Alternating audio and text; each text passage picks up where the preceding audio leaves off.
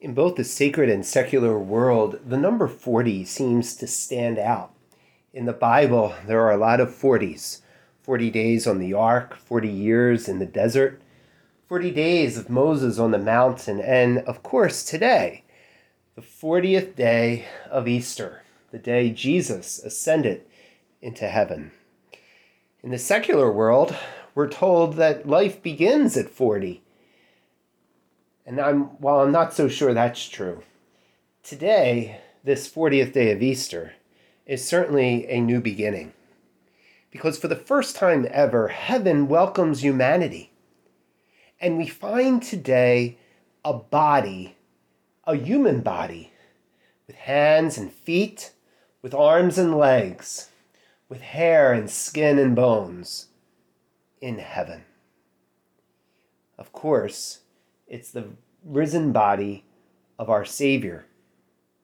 His descent into earth came and he took flesh while on earth.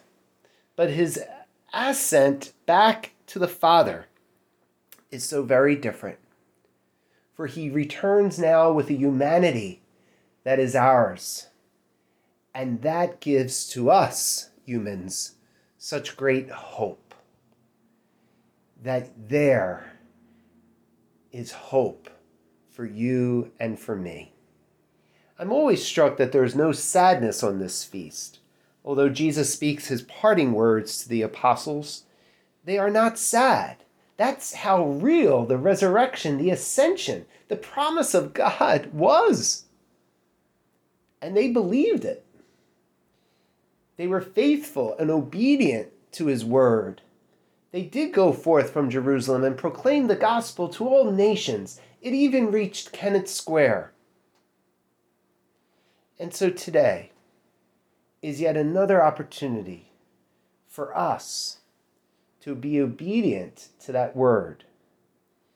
As we see heaven welcome humanity is a chance again for our humanity, for each one of us, to welcome heaven what a beautiful thing that is. You know, today is also the 40th anniversary of John Paul II being shot in St. Peter's Square. That happened 40 years ago today.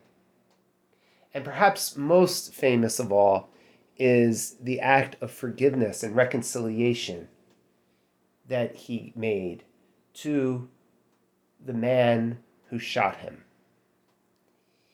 You see, John Paul did what Jesus Christ told all Christians to do.